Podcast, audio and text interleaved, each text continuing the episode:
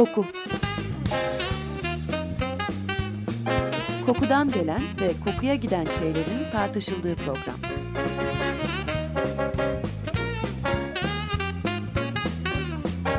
Hazırlayan ve sunan Vedat Ozan 5 yıl sonra tekrar. Merhaba ben Vedat Ozan bir koku programına da hoş geldiniz. Her ne kadar Cartier markası aslında bir mücevher markası olsa da özellikle saatleri ve çakmak tasarımlarıyla daha fazla bilinen bir isim. Daha doğrusu bu markanın üretmiş olduğu kol saatleri sanki birer kuruyum işiymişler gibi kendilerine yer bulmuş durumda tüketicinin algısında. Bunda elbette saat ve çakmağın ekonomik olarak mücevherden nispeten daha ulaşılabilir ürünler olmasının da etkisi var. Marka şirketi kuran ailenin ismini taşıyor. Yani Cartier firmasını kuran Louis François Cartier. Louis François aslında 1847 yılında yanında çalıştığı mücevher ustasının dükkanını devralıyor ve doğal olarak da ismini değiştirip kendi soyadını veriyor. Sanat aşığı bir estet olan Louis François'ın kurduğu şirket daha sonra 1874 yılında oğlu Alfred'e devroluyor. Ancak o zamanlar kendi halinde bir mücevher üreticisi olan Cartier firması esas ün ve tanınırlığını üçüncü kuşak çocuklara yani Alfred'in oğulları Louis, Pierre ve Jacques'a borçlu. O kadar başarılı mücevher tasarımları var ki Cartier ailesinin dönemi itibariyle bilindik tüm hanedanların resmi mücevhercisi oluyor diyebiliriz. Hatta Galler Prensi markayı mücevhercilerin kralı Cartier'dir çünkü o bütün kralların mücevhercisidir diye tanımlıyor. Bu bağlamda Cartier'in 7. Edward'ın taç giyme töreni için 27 farklı taç siparişi almış olmasına şaşırmamak lazım. İngiliz sarayından gayrı İspanya, Portekiz, Rusya, Siyam, Yunanistan, Sırbistan, Belçika, Romanya, Mısır, Monaco ve Arnavutluk kraliyet aileleri Cartier'in müşterileri arasında. E peki herhangi bir kraliyet ailesine mensup değilseniz veya milyonlarca dolarlık servetin sahibi değilseniz nasıl ulaşacaksınız bu markaya? Hemen anlatayım. Çünkü Cartier'in ulaşılabilir veya daha doğrusu nispeten ulaşılabilir olması iki kırılma noktasından sonra gerçekleşiyor. Bu kırılma noktalarından ilki 1904 yılında. Alberto Santos Dumont diye bir muhterem var Brezilyalı. Ailesi geniş kahve plantasyonlarının sahibi bu yüzden de tuzu kuru diyebileceğimiz bir adem bu Santos Bey. Geçim endişesi olmadığından o da kendini bilime veriyor ve Paris'e yerleşiyor. Burada muhtelif konularda çalışmalar yapan Santos'un neredeyse damarlarına işlemiş bir de tutkusu var o da uçmak. Kendi başına tasarlayıp inşa edip uçtuğu pratik olarak kontrolü mümkün olan ilk hava gemileri yani Zeppelinler onun eseri. Biraz da deli cesareti olduğundan muhterem de olmayacak denilen işleri olduruyor ve 1901 yılında Eyfel Kulesi'nin etrafında havadan tur atarak ismini 20. yüzyıl başlarının tarih sayfalarına yazdırmayı başarıyor. Ülkesi Brezilya'da havacılığın babası olarak da bilinen Santos, sabit kanatlı uçakla Avrupa topraklarında ilk başarılı kalkış ve uçuşu da gerçekleştiriyor. Başarılı inişi neden saymadın ya derseniz inerken pek o kadar düzgün inemiyor maalesef ve inişte yere çakılıp uçağının bir kanadını kırıyor. Bu Santos nam muhterem aynı zamanda Cartier ailesinin üçüncü kuşağından yöneticisi olan Louis Cartier'in de arkadaşı. Bir sohbet sırasında Santos Louis Cartier'e diyor ki Louis'im can arkadaşım bilirsin biz uçarken iki elimizde doludur. Levyeler, kontrol düğmeleri üstelik sizin sadece tek başına araba kullananlara özgü sandığınız burun karıştırma olayı biz uçan muhteremlerde de vardır. E haliyle iki elimiz doluyken de cepten saati çıkar bak falan kolay olmuyor birader. Sen yaratıcı bir kardeşimizsin bir şekil yapsan da bizi bu dertten kurtarsan diyorum ya. Bu işten konuşma ve talep üzerine Louis Cartier'de arkadaşı için bileğe takılabilen yassı ve belirgin dikdörtgen çerçeveli bir saat tasarlayıp hediye ediyor. Saate bayılıyor Santos ancak tek bayılan o olmuyor. Zira Cartier mücevherlerinin pek çok müşterisi de Santos'la aynı fikirde. İlham alındığı kişiye atfen Santos ismini alan bu ilk erkek kol saati modeli Cartier markasının daha önce ulaşamadığı pek çok kullanıcıya ulaşmasına sebep oluyor. Neden? E çünkü köstekli cep saatiyle mukayese edildiğinde kol saati çok daha pratik bir kullanıma sahip. Üstelik söz konusu olan Santos modelinin oldukça da dikkat çekici, şık ve hala şık bulunan bir tasarımı var. Üstüne üstlük bu saati satın alınca öyle mücevher parası falan da ödemeden bir Cartier kullanıcısı olmuş oluyorsunuz. Hemen bir saptama yapalım. Cartier'in hikayesini anlattığım Santos modeli ilk kol saati değil ancak ilk erkek kol saati. İlk kol saatini ise 1868 yılında bir Polonyalı göçmen olan Antoni Patek tasarlıyor.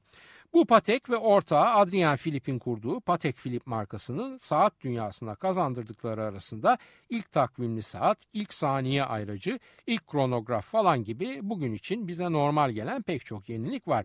Fakat ne hikmetse Patek ve Philippe erkekler için saat üretmeyi akla getirmiyorlar ve bu şerefte uçuş meraklısı arkadaşının talebi üzerine Cartier tarafından gerçekleştirilen Santos modeli saate nasip oluyor. Özellikle Birinci Dünya Savaşı'nda askerlere de kol saati dağıtılmasından sonra artık cep saati neredeyse tamamen piyasadan siliniyor. Bilginiz için Birinci Dünya Savaşı'nda orduya dağıtılan kol saatlerine kol saati değil trench watch yani siper saati deniliyor ve bunların kurma vidaları şimdi olduğu gibi yanda değil tam tepede yani 12 rakamının üzerinde yer alıyor. Neyse uzatmayalım ve konuya dönelim. Markanın daha düşük gelir grubundaki biz gariban ölümlüler seviyesinde tanınabilir olmasını sağlayan ikinci kırılma noktası ise Jean Toussaint isimli hanımdan sebep oluyor. Toussaint, Louis Cartier'in hem asistanı hem de uzun dönem müşterisi.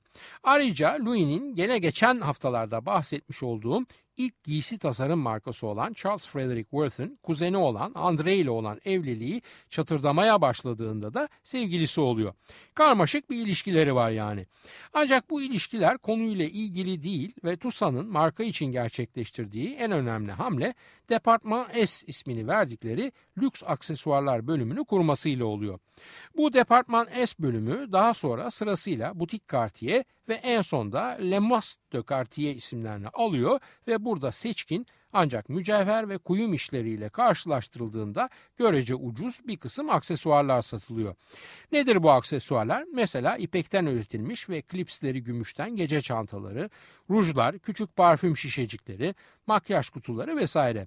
İşte bu Departman S ve sonraki adıyla Butik Cartier 50 yıl boyunca bu tip küçük erişilebilir fiyatlı ancak Cartier'in seçkin tasarım anlayışının gene de bir devamı olan lüks aksesuarları satmaya devam ediyor. 1973 yılında ise bu alt marka altında Cartier dükkanları dışında da satılabilen ilk ürün hayata geçiriliyor. Bu ürün altın bir sigara çakmağı. Henüz plastik çakmakların bu kadar yaygınlaşmadığı, hiç sigara içmeyen beylerin bile eşlik ettikleri hanımların sigaralarını yakmak için illa bir çakmak taşımaya kendilerini mecbur hissettikleri yıllar henüz 70'li yıllar. Zaten Master Cartier ismi de ilk kez bu çakmakla gündeme geliyor ve ondan sonra da mücevhercinin bu daha ulaşılabilir küçük aksesuarlar ürün gamının jenerik ismi oluyor. Çakmağın tasarımı Cartier stüdyolarında yapılıyor ancak üretim lisansı Silver Match isimli çakmak üreticisi firmanın sahibi Robert Hook'a veriliyor.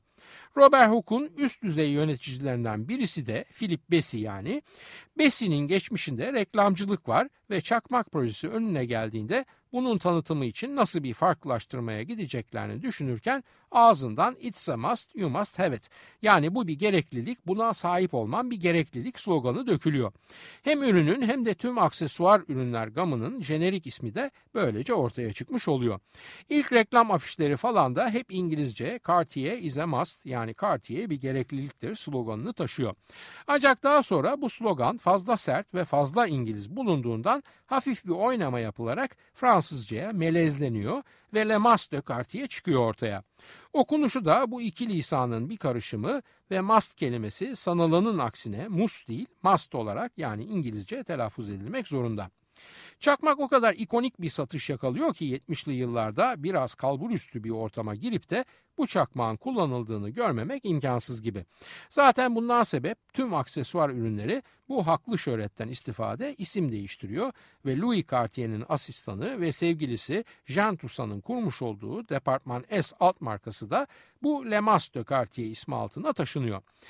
Bu daha alınabilir ürünler çizgisi daha sonraları yazı setleri, dolma kalemler, deri aksesuarlar hatta duty free'lerde satılan sigaralara kadar yayılıyor.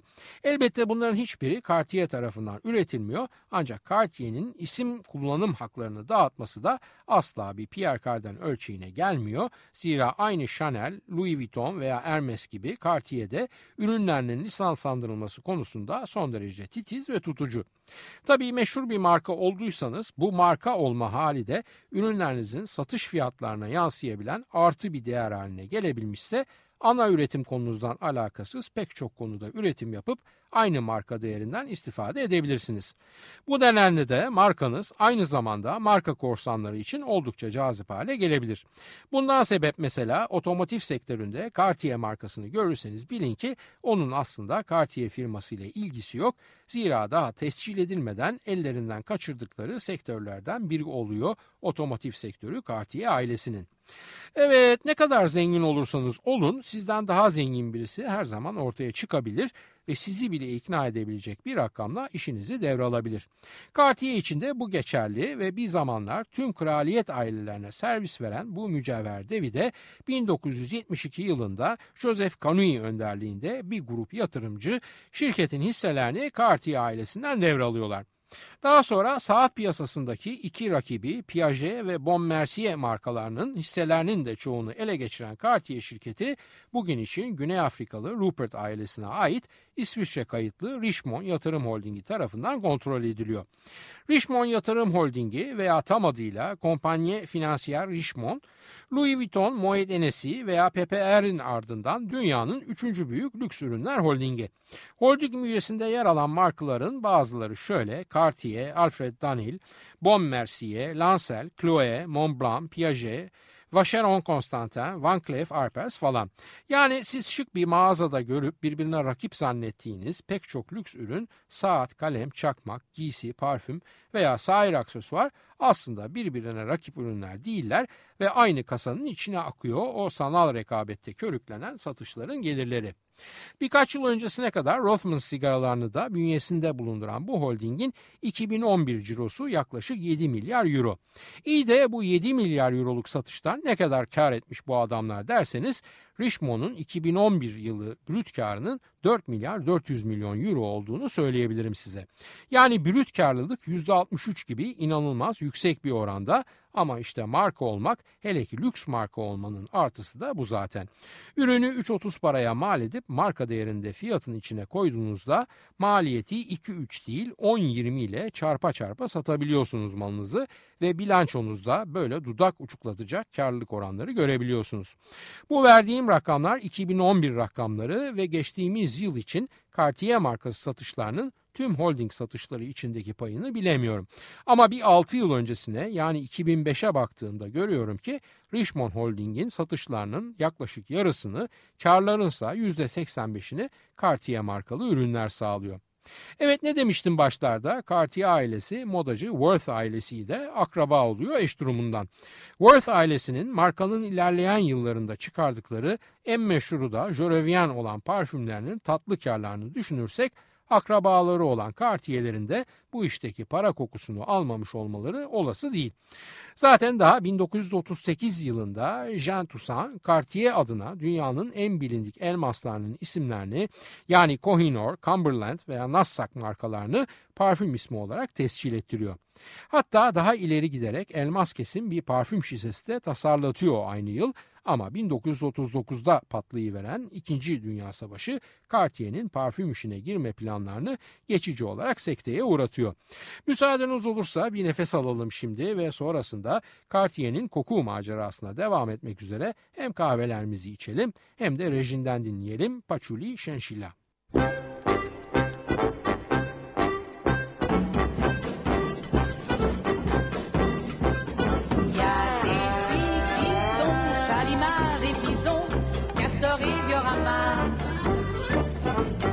c'est moins courant. Je serais plutôt du genre patchouli, chinchille.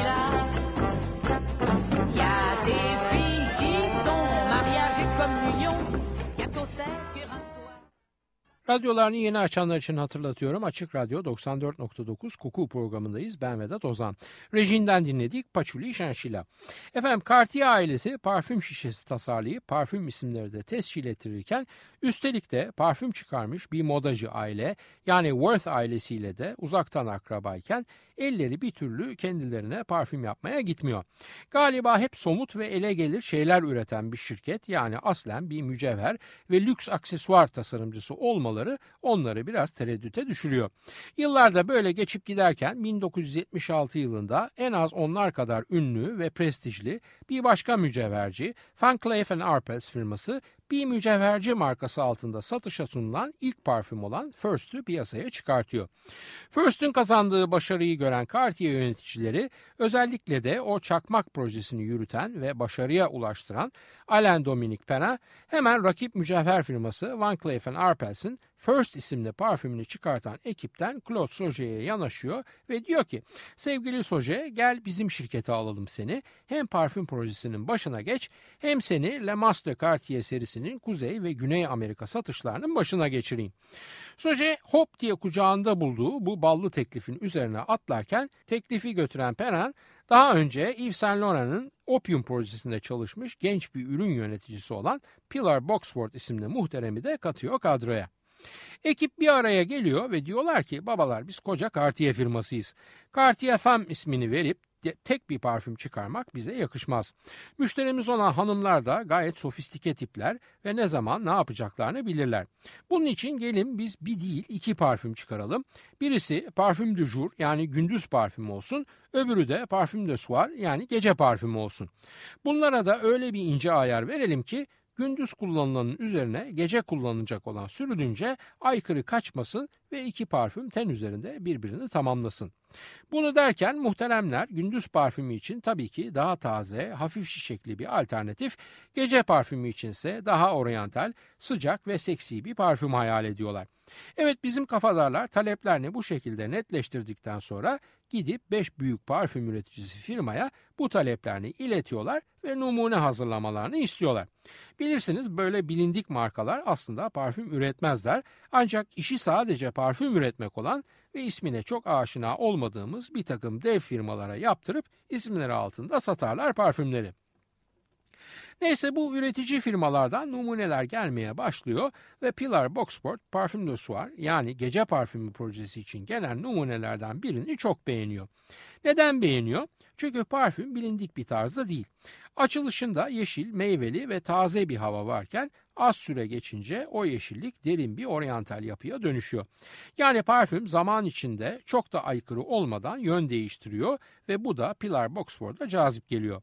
Bu beğenilen numuneyi hazırlayan da yarışa katılan firmalardan biri olan Givaudan firmasından Jean-Jacques Dienne isimli oldukça genç bir parfümör. Dienne aslında Guerlain'ın Şalimar'ının da bir hayranı ve ona oryantal dediğinizde aklına Şalimar'dan başkası gelmiyor. İşe gelip de masasında Cartier'den gelen oryantal gece parfümü briefinin notunu görünce de hemen diyor ki aga ben aynı Shalimar gibi bir parfüm yapayım ve hatta içindeki vanilyayı falan biraz daha abartayım. Ama bunu yaparken Shalimar'ın da 50 senelik parfüm olduğunu unutmayıp bu şalimar benzerinin tepesine de bergamot yerine gençlere de cazip gelecek bir kısım taze notalar mesela ananas, yeşil mandalina ve kasnotu yani galbonum da ekleyeyim. Bu üste eklenecek genç notalar aslında o dönem Estee Lauder'in yeni çıkarmış olduğu Alliage isimli parfümünde üst notaları. Onun için alıyor eline Alliage şişesini ve üst notalarını incelemeye başlıyor DNA isimli bu genç parfümör. Sonuçta ortaya tepede ananas, yeşil mandalina, gül ağacı, şeftali yani C14 aldehidi, az bergamot ve limon, kalp notalarda bol karanfil çiçeği, gül, ayrıca yasemin, yılan yılang, orkide ve neroli, dip notalarda ise vanilya, benzoin, misk, amber, sandal ağacı, tonka fasulyesi ve sivetten oluşan bir parfüm yapısı çıkıyor. Yasemin derken Yasemin'in tümünü değil o koku profilini veren moleküllerin bir kısmını yani hedyon diye bildiğimiz dihidro yasmanatı kullanıyor. Dip notalarda ise Galaxolid ismiyle tanıdığımız ferah ve kremsi yapay miski gömüyor parfümün içine. Öncülü olan Şalimar'da kullanılan etil vanilinin yerini burada direkt olarak vanilin alıyor ki aralarındaki farkı parfüm endüstrisinden dinleyicilerim anlayacaklardır. Yeşillik havasını desteklemek içinse triplal kullanıyor. Orta notalarda cömert hediyon kullanımı, meyveli üst notalardan bol karanfil çiçekli ve güllü kalp notalara geçişi yumuşatırken Dip notalarda galaksolit kullanımı da vanilya ve bilhassa sivet absolüsünden kaynaklanan fazla baygın havayı bir nebze dengeliyor. Ama bu dengelemeyi yaparken de parfümün o dolgun ve volümlü havasına halel getirmiyor. Genel analiz olarak şu söylenebiliyor bu parfüm için. Eşit miktarlarda sandal ağacı, hedyon ve galaksolitle bunlara ilave vanilya ve sedril asetat tüm formülün yaklaşık %40'ını oluşturan içerik malzemeleridir. Ben molekül isimleriyle kafanızı karıştırmayayım. Sonuçta ortaya gayet seksi, sıcak, oryantal ama bütün bu özelliklere rağmen çok da yaşlı kokmayan bir parfüm çıkmış oluyor. İşte Pilar Boxford'a yollanan ve onun da bayıldığı numune bu numune. Yani aslında uzaktan şalimarı al üstüne aliyajı boşalt kadar basit görünüyor ama iki farklı karakteri bir eden ve yumuşak geçiş sağlayan notalarında dahil edilmesi nedeniyle asla o kadar basit bir iş değil bu yapılan. Hoş basit bir iş olmamasına rağmen parfümörün yani Jean-Jacques Dienne'nin bizzat kendi ifadesine göre bu yeni parfümün tüm tasarım süreci 2 saat sürüyor. Numuneyi de yolluyor ama biraz da genç olduğundan olsa gerek kabul göreceğinden pek ümidi yok.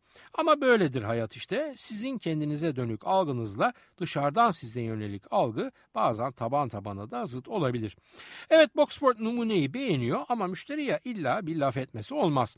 Biraz fazla hayvansal kokuyor azıcık bir ayar veri ver şuna diye geri gönderiyor. Pek de haksız sayılmaz zira hem misk hem de sivet üstelik sibet absolüsü var örneğin içinde. Diyene onu biraz eksiltiyor bunu fazlalaştırıyor düzeltiyor bu kez Boxford başka bir itirazda geri yolluyor falan derken hazırlanması 2 saat süren parfüme ince ayar verilmesi tam 5 ay süre alıyor. Hatta bir ara Jivoda'nın İsviçre'deki merkezinden diyorlar ki diyene kardeşim gel bu modifikasyon işini kolaylaştıralım. Sen burada İsviçre'desin ama müşterimiz olan Cartier Paris'te. En iyisi sen bu parfümün formülünü Paris büromuza gönder gitti geldi yapana kadar oradaki çocuklar halletsin şu talep edilen modifikasyonları. Ona da eyvallah diyor diyene ama iş sonunda dönüp dolaşıp şu noktaya geliyor. Habire elden geçirilen numunelerin sayısı o kadar artıyor ki bu modifiye etme işine nereden başladıklarını unutuyor Pilar Boxford ve algısını reset etmek için çekmecesinin bir köşesinde kalmış olan ilk numuneyi buluyor. O kadar değişikliğin üzerine ilk numune o kadar hoş kokuyor ki sonraki tüm çabaların boşa olduğuna ikna olup gönderilmiş haliyle parfümü lanse etmeye karar veriyorlar. Bu ilginç yapıdaki parfümün kendisinden sonra gelen Calvin Klein Obsession, Laura Biagiotti Roma, Christian Dior Dune veya Jean-Louis Cherren'in Indian Nights gibi daha yeni parfümlerine de ilham kaynağı olduğunu eklemeyi aman unutmayayım. Peki bu Cartier parfüm projesinin iki ayağından biri olan parfüm de soir yani gece parfümüydü. İyi de parfüm du jour yani gündüz parfümü ne oluyor merak edeniniz var mı? O parfüm için açılan konkuru bir başka firma, diğer koku devi olan Firmenich kazanıyor. Ancak esas üzerinde durulan gece parfümü olduğu için gündüz parfümünü kazanan ve Firmenich'in gönderdiği kendine has ayrı taze bir yapısı olan diğer numunede bir takım düzeltmeler yapılması gerekiyor. Düzeltme yapılacak ki önce o sürüldüğünden üzerine gelecek olan gece parfümünü bozmasın. Bu düzeltmeler de gündüz parfümünün kendine has karakterini ve başarılı yapısını bir miktar bozuyor ve gece parfümünün bir aksesuarı haline getiriyor onu. Sonunda bu iki parfüm gece için olanı Parfum Mas de Cartier, gündüz için olanı da Eau de Toilette Mas de Cartier olarak iki ayrı şişede 1981 yılında satışa sunuluyorlar. Daha başından itibaren maküs talihi belli olan gündüz parfümü yani Eau de Toilette Mas de Cartier tahmin edebileceğiniz gibi pek başarılı olamıyor ve 1993 yılında piyasadan çekilip yerine Mas de Cartier 2 isimli kardeşi geçiriliyor. Bugünkü programımıza konu olan esas ilk Cartier parfümü yani Parfum Mas de Cartier ise hala satışta. Burada ilginç bir noktaya dikkat çekmek istiyorum. Kitaplarda, internette vesaire parfüm konsantrasyonları açıklanırken eau de tuvalet parfümün daha seyreltilmiştir diye açıklanır. Hatta daha ileri gidip efendim işte içinde yüzde şu kadar konsantre varsa o o de tuvalettir. Bu kadar daha konsantre ise o zaman o parfümdür falan denir. Oysa bu örnekte veya prestijli, Guerlain falan gibi pek çok markanın örneğinde görülebileceği gibi bu her zaman böyle değildir. Ve o de tuvaletle parfüm rahatlıkla farklı koku profillerine sahip olabilirler. Neden? Çünkü oda tuvalet ve parfümün kullanım, alan, koşul ve zamanları farklıdır. Yani birine konsantreyi çok koy, öbürüne o kadar koyma da alkolünü bol bas kadar basit bir ayrım değil bu. Ancak biz maalesef koku konusunda büyük bir bilgi kirliliği yaşadığımızdan ve bu konuda her kelameden kendini uzman diye tanıttığından böyle yanlış yönlendirmelere bolca kurban olabiliyoruz. Şimdi biliyorum bu adam ta baştan başladı. Cartier'i anlattı, parfümü anlattı, parfümün koku profilini falan anlattı da parfümün şişesinden neden bahsetmedi diye düşünüyorsunuz. Hemen sizi rahatlatayım ve kısaca onu da özetleyeyim. Efendim yayının başında söylediğim gibi Cartier prestijli bir mücevher markası. İlerleyen zamanlarda saat, çakmak, fular, eşarp, deri eşyalar, kalemler vesaire gibi gene seçkin bir takım ürünlere imzasını atmış olsa da sattığı ürünlerin hiçbiri işi bitince atılacak ürünler değil. Yani şimdi Cartier bir parfüm yapacak, ismini de parfüm Master Cartier koyacak, tüketici de bunu alıp kullanacak, bitirecek, bitince de şişeye atacak. Öyle mi? Yok değil. Çünkü buna en başta Cartier yöneticileri itiraz ediyorlar ve diyorlar ki Cartier ürünleri çöp kutusunda yer alamaz. O zaman ne yapılacak?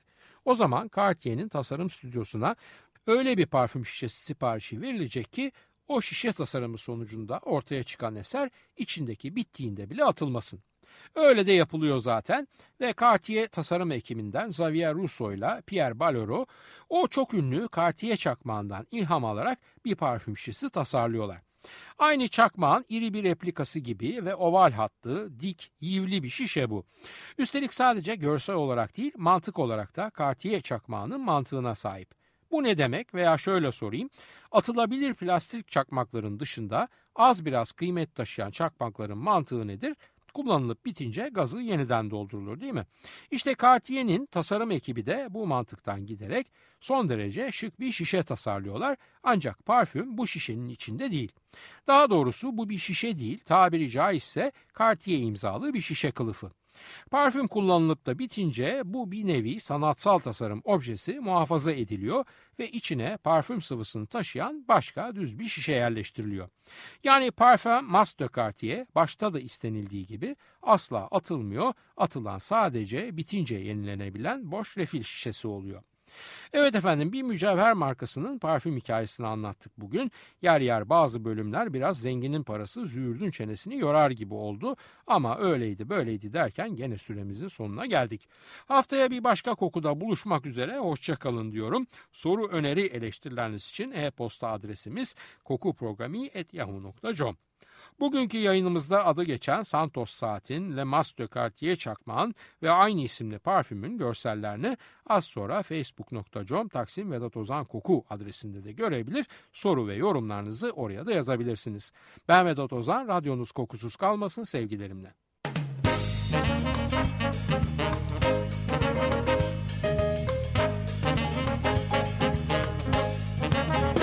Koku Kokudan gelen ve kokuya giden şeylerin tartışıldığı program.